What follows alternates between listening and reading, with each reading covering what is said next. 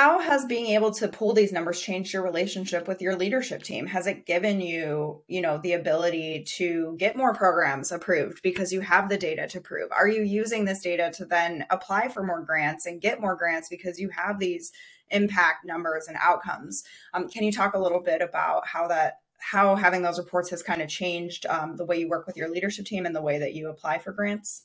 One of the biggest changes that has happened is the amount of hours that has been reduced to make sure that the reporting is correct, right? So they have a much better confidence level that the numbers that they're giving are the right numbers.